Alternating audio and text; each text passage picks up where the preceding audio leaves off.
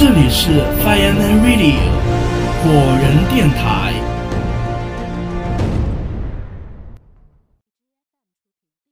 馆长望了一望手枪，有些慌了。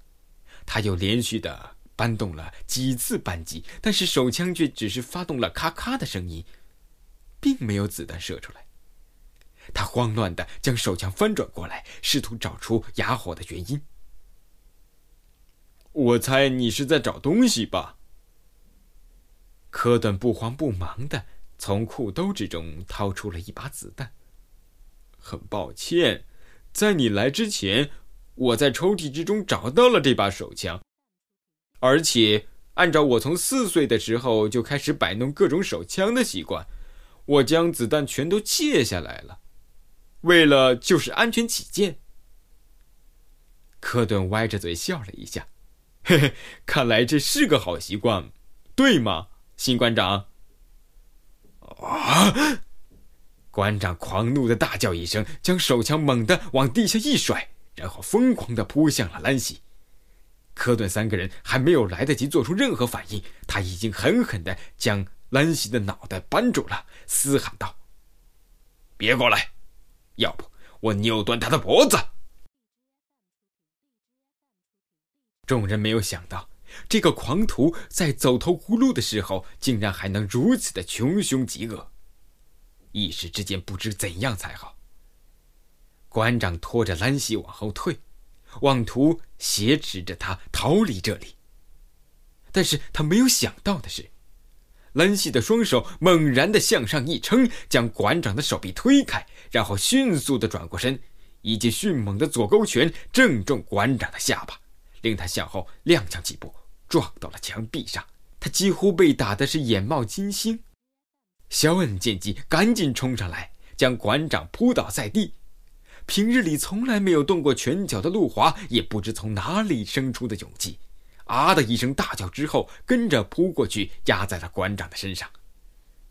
你们几个小兔崽子！馆长青筋暴露的大声叫了一下，发起狂来。竟然一下子把肖恩和陆华同时掀翻，挣扎着从地上爬起来。他正要像疯狗一样扑过去行凶，距离他两米远的科顿大声呵斥着：“别动！”馆长的动作立刻僵住了。在他的面前，科顿举起手枪，对着他怒目而视，表情坚决的呵斥道。枪膛里面已经上了子弹了，要命的话就别乱动。馆长的脸痉挛的扭曲了起来，咬牙切齿的盯着科顿。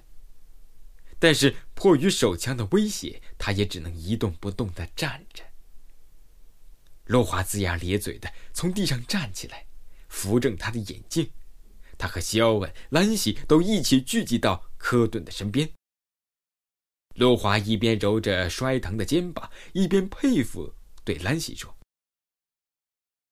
真有你的，兰西，我真没想到你有这么厉害，那记上勾拳太漂亮了。我早就跟你们说过了，迟早就让你们见识一下女性格斗家的厉害。”兰西像得胜的拳击手那样左右摇晃着脑袋。刚才那记上勾拳是温妮莎的招式。科顿举着手枪，目不斜视的说：“小恩，你打电话报警。”听到这里，馆长的身体抖动了一下，似乎想有所举动，但是科顿挑了一下眉毛，深沉的、深沉的威慑道：“别动，现在轻举妄动是不明智的。”第二十四章，另一个真相。在肖恩宽敞而凉爽的房间里，四个少年又回到了最初那种无忧无虑的状态。女性格斗家终于将肖恩手下败将一一击败，而兰西也高兴的振臂欢呼，这不免激起了科顿的斗志。而陆华仍然像个小老头一样扎在书堆中。但随旁边玩游戏的声音越来越大，他也终于忍不住回头嚷道：“你们真应该维持三天前的那种状态，现在一放松下来，就只知道玩这种无聊的游戏。”兰喜、科顿和肖恩对视一眼，将游戏机手柄放下。兰喜望着陆华，一字一顿地说：“班长，你可听好了，现在不管你再说什么，我们也不会再听你的任何建议了。”陆华发现三个人都凝视着自己，有些不自然的咽了一口吐沫。“我，我怎么了？你怎么了？”兰喜气呼呼地说：“一个多星期前，要不是你说了刚才的那样的话，然后提出糟糕的建议，让我们跟着你去图书馆的话，我们几个人怎么会落到这种邪恶的圈套呢？然后遇到这么多惊险的情况，还差一点连命都丢了。你呀，现在还嫌我们太放松了，那你接下来？”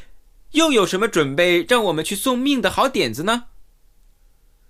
嗯，别说的这么夸张嘛。陆华不满的嘟囔着说：“这能怨我吗？我也不知道会遇到这种事儿啊。再说了，当初我本来也不愿意，不是你们三个人非要让我把那本诗集给翻译出来的吗？现在倒怪起我来了。”哎呀，事情都过去了，就别再说这些没用的了。科顿说：“其实我想了一下，我们的这次经历也未必是件坏事。不管怎么说，我们破灭了那些丧心病狂的馆长的邪恶计划，藏在密室中的那些预言诗集也全都被警察给没收销毁了。”这也算是为社会做了一件好事吧。那倒是。兰西宽慰道：“我妈妈在知道我们四个人居然靠自己的能力破获了这样一起案子，还被警察局授予光荣称号之后，他居然忘记了要对我们之前的行为进行惩罚，还对我刮目相看了呢。可是。”肖恩还在想刚才科顿说的话。听那馆长说，全世界都有他们那个邪恶组织的成员。我们将他一个人绳之以法，那也只是敲碎了冰山一角而已呀。那个组织的其他成员还会在世界各地继续这个计划的。科顿仰面向上，叹息道：“那就不是我们能管得了的事情了。”不过，嗯，我在想，他们借世界末日来危言耸听的计划，嗯，那也只能对那些悲观消极的人起作用。真正热爱生活、追求美好、对未来充满信心和希望的人，我想，嗯，他应该不会惧怕这种末日预言的。四个人沉默了一阵。兰喜端起旁边的玻璃杯，夺了一口清凉生津的冰橙汁。他望着窗外明媚的阳光，感叹道：“我觉得，我们生活的这个世界还是挺美好的呀。为什么有些人老是想破坏和毁灭它呢？”哦，对了，说到这个问题，肖恩想起了什么。我爸爸后来到警察局去了解了，原来那个新馆长加入那个邪恶组织是有原因的。但是他一直说了这个，对于那个邪恶组织的一切情况，他只字不提。什么原因？科顿好奇的问。他有一个儿子，叫做新明，是他十二岁那一年被两个歹徒绑架了，他报了警。结果，歹徒一怒之下将他的儿子残忍的杀害，并且分了尸。他的妻子也在这件事情之后气出了一场大病，不久之后也死了。所以他整个人变得扭曲偏激，以至于完全的心理不正常了。科顿明白了，他加入邪恶组织就是为了报复这个世界，让所有的人都体验到和他一样的痛苦和绝望，以平衡他那颗扭曲的心。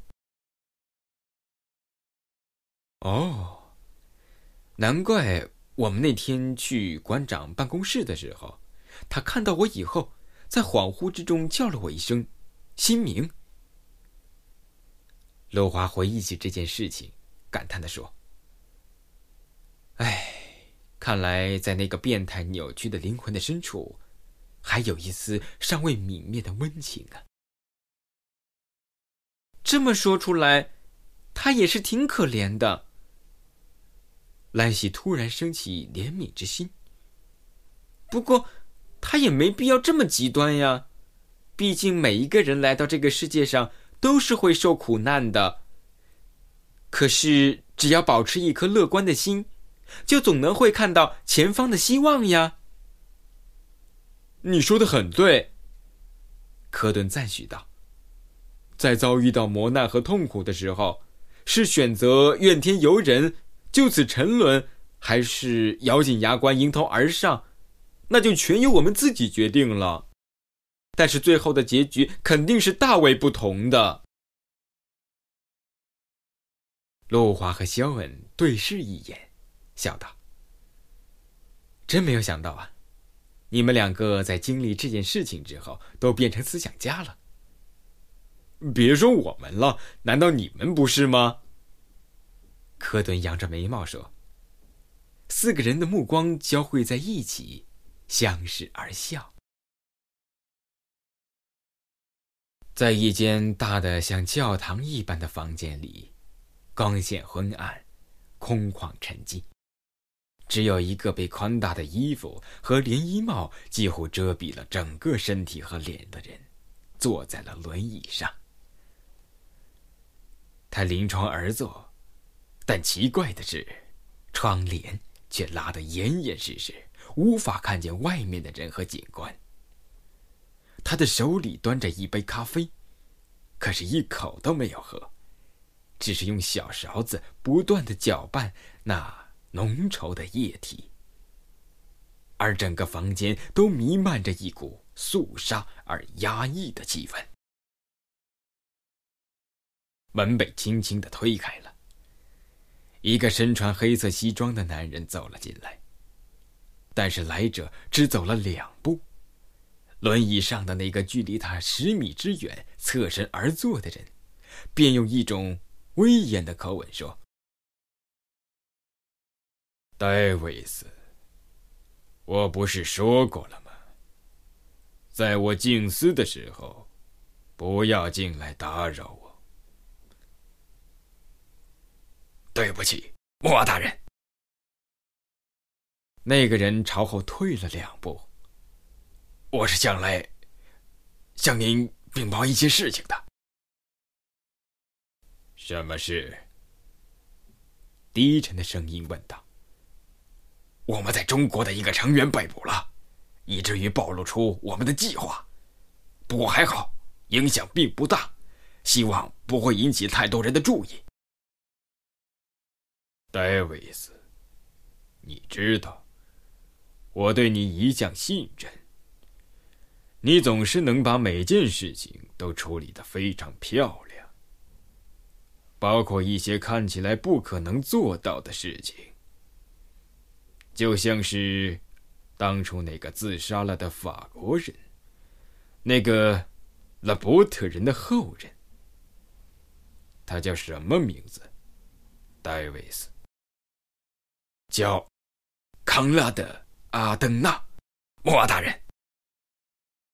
对，就是他。十年前，我们的组织去找他，结果他宁肯跳楼自杀，也不把尸集的下落说出来。但是在这种没有留下任何线索的情况之下。你仍然将那本诗集找了出来，戴维斯，你天赋过人，这是我重用你的原因。我相信，这次事件你也能够处理的干净利落，对吗？是的，莫大人，我会及时采取措施，将此事平息的。由你去做吧，戴维斯。我相信你能把这件事情处理的干净利落。轮椅上的人问道：“被捕的那个人是几级成员？”“地级。”“只是地级。”黑暗中的人嚼着咖啡，漫不经心地说：“这么说，只是一个小头目而已。”戴维斯，这种无关紧要的小事情，以后不用再向我报告了。你应该知道，B 级以下的成员是不知道预言诗集真正的事情的。他们都以为这本诗集是伪造的而已。是的，莫大人，这是您的深谋远虑。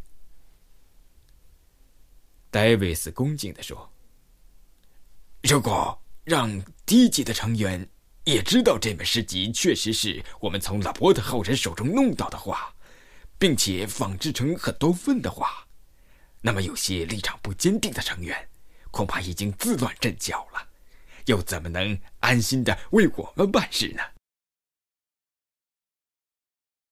在那个地方，有我们的高级成员吗？轮椅上的人问道。是的，参与这件事情的还有一个 B 级成员，他是被捕的那个 D 级成员的顶头上司。呃，这件事情，这次事件就是由他来安排和部署的。他的身份没有暴露吧？没有，绝不可能。莫大人，没有人会怀疑一个十多岁的少年，而且他一点特征都没有，完全不会引人注意。很好，戴维斯，通知他，可以转移了。你跟他安排一下下一个目标的城市。这一次，叫他不要再依靠低级成员了，要由他亲自来办这件事情。务必要让马尔斯巴特和他的预言师像瘟疫一样。蔓延开来。戴维斯轻轻的额首，没有说话。而这个细节被轮椅上的人感觉到了。他将脸侧过来，说：“怎么了，戴维斯？你在担心什么吗？”“啊啊，不，没什么事情。”不要在我的面前撒谎，我能看穿你的心事。那个声音缓慢的说：“你是不是担心我们过度的借助马尔斯巴特的影响，反而忽略了伟大的诺切丹马斯？这种担心是完全没有必要的。”戴维斯，别忘了，伟大的先知诺切丹马斯早在几百年前便预知到了我们这一群人和我们将要做的事情，并且将它以诗的形式写了下来。我们现在要做的事情，正好证实了它的正确性。只是。他的声音突然变了调，充满愤怒和怨恨。那些愚蠢的学者误导了这些诗的意义，以为他预言的是一九九九年的世界末日。殊不知，伟大的诺切丹马斯从来就没有犯过错误，他只是预言了我们这个信徒组织的存在和我们所做的事情而已。至于马尔斯巴特的预言是否会真的实现，诺切丹马斯也没有十足的把握，所以他并没有明确的表示。看来，他是要我们在二零一二年的时候去亲自验证了。他激动起来，转动轮椅，使自己面对房间正前方的墙壁。巨大的墙壁上雕刻着一首有如舞台布幕那样大的法文诗。那是诺切丹马斯所著的《诸世纪》的第十卷第七十二篇的一首诗，也是目前为止全世界的人们最熟悉的一首寓言诗。大意如下：一九九九年七月，恐怖的大王从天而降，使安使安格鲁摩阿大王为之复活。前后。借马尔斯之名，统治四方。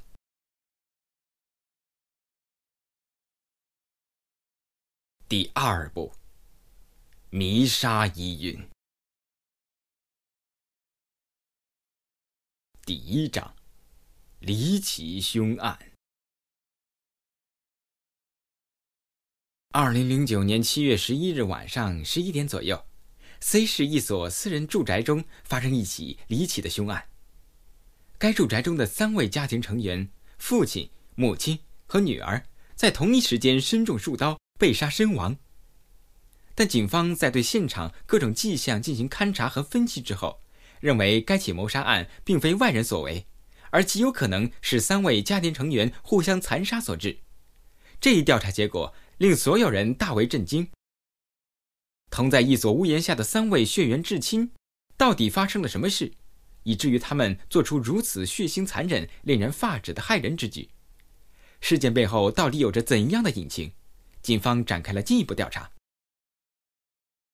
据该单元楼中的几位邻居说，事发当天并未发现哪一家人中的三位成员有何异常的举动或不妥，也没有听到过从他们的家中传来任何的吵声、打骂。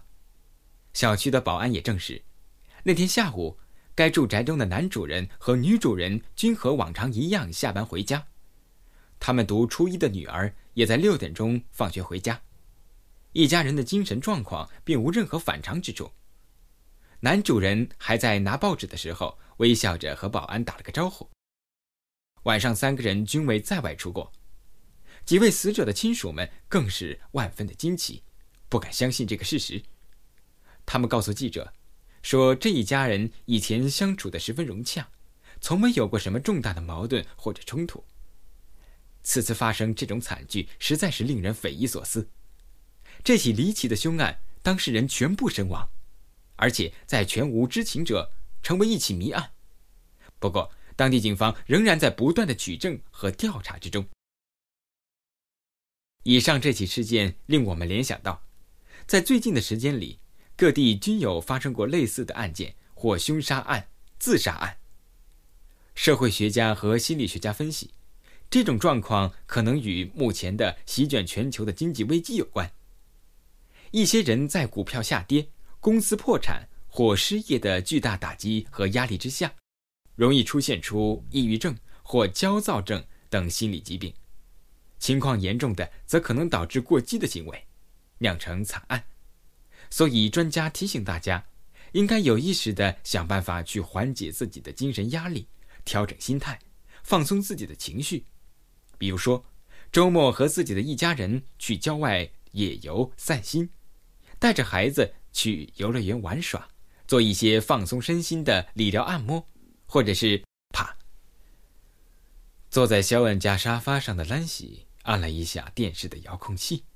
转换成了另一个频道的节目。嗨，你干什么呢？旁边的科顿不满的扭头望着他。我还正在看呢，你怎么就换频道了？兰西摇晃了一下脑袋。拜托，科顿，这种无聊的法制新闻有什么好看的？案子破不了就推卸责任，解释为经济危机。好像现在所有案件的罪魁祸首都是经济危机似的。但是节目本身却是漏洞百出，自相矛盾。刚才介绍案情的时候还说，那一家人在之前并无异常或者不妥，和往常一样下班和放学。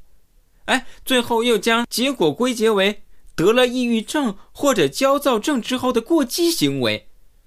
要是得了这些心理疾病，还会毫无异常吗？再说，也不可能三个人同时都发作吧？何况他们的女儿才读初一呢，也会受经济危机的影响吗？所以说，这期节目根本就是在开脱警察的无能嘛。可惜实在是太牵强了，让人感觉是一派胡言。话也不能说的这么绝对，兰西。电脑前的肖恩说：“起码我对刚才的节目中最后几句话还是深表赞同的。现在的人本来就应该学会缓解压力，尤其是我们几个，前段时间才经历了那起恐惧的事件。”应该想着放松一下身心才行啊！我不同意。站在书柜旁，站在书柜旁的陆华说：“人也应该适应有压力才行。我们下学期就高三了，得准备迎接高考，现在可不是放松的时候。可是神经绷得太紧。”说不定就会在哪天断掉的。肖恩撇着嘴说：“哎呀，说起来你们两个倒是不用担心。”科顿突然叹了口气：“以路华的成绩，只是选择读哪所名牌大学而已。肖恩，你呢，根本就不用考试，也能在全国各所大学中随意挑选吧？”别这么说。我爸妈可跟我讲过了，要我凭借自己的实力去考大学，他们不会帮我动用关系或者出高价的。肖恩望着科顿：“你别光说我们，其实你知道，凭你的头脑聪明，只要是稍微用点功，哪所大学你会考不上呢？”哦，兰西痛苦的撑着额头说。别再说这个话题了好吗？你们是不是嫌我妈在家里逼我还不够啊？我现在只要一听到考试这两个字，就会觉得头脑昏胀。听见了吧？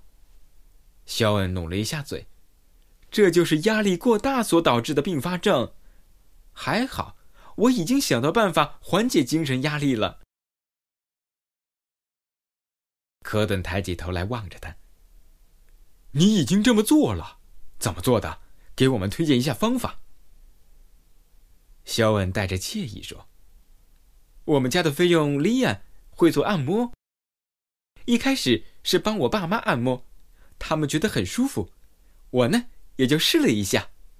他帮我按摩了一个多星期，感觉很棒的。你们真应该试试。”科顿和兰西同时翻了个白眼儿，手一挥。少说这些来挪于我们，谁有你这种阔少爷的条件呢？你也叫我们去请一个会按摩的，费用回家吗？我还没说完呢。莉亚的按摩技术十分的到位，让我们一家三个人都有些上瘾了。但是他一个人忙不过来，况且他也不是专门来做按摩的，还要做其他的事情呢。所以，我们也只有另辟蹊径。上个星期，我们在西区发现了一家规模庞大的按摩中心，就进去试了一试。哇哦，那种无与伦比的享受，简直叫人……嗯，难以形容。肖恩说完这番话，脸上浮现出一副梦幻式的表情，仿佛只是回味，也能给他带来奇妙的享受。兰溪看见他如痴如醉的神情，心生一动，问道。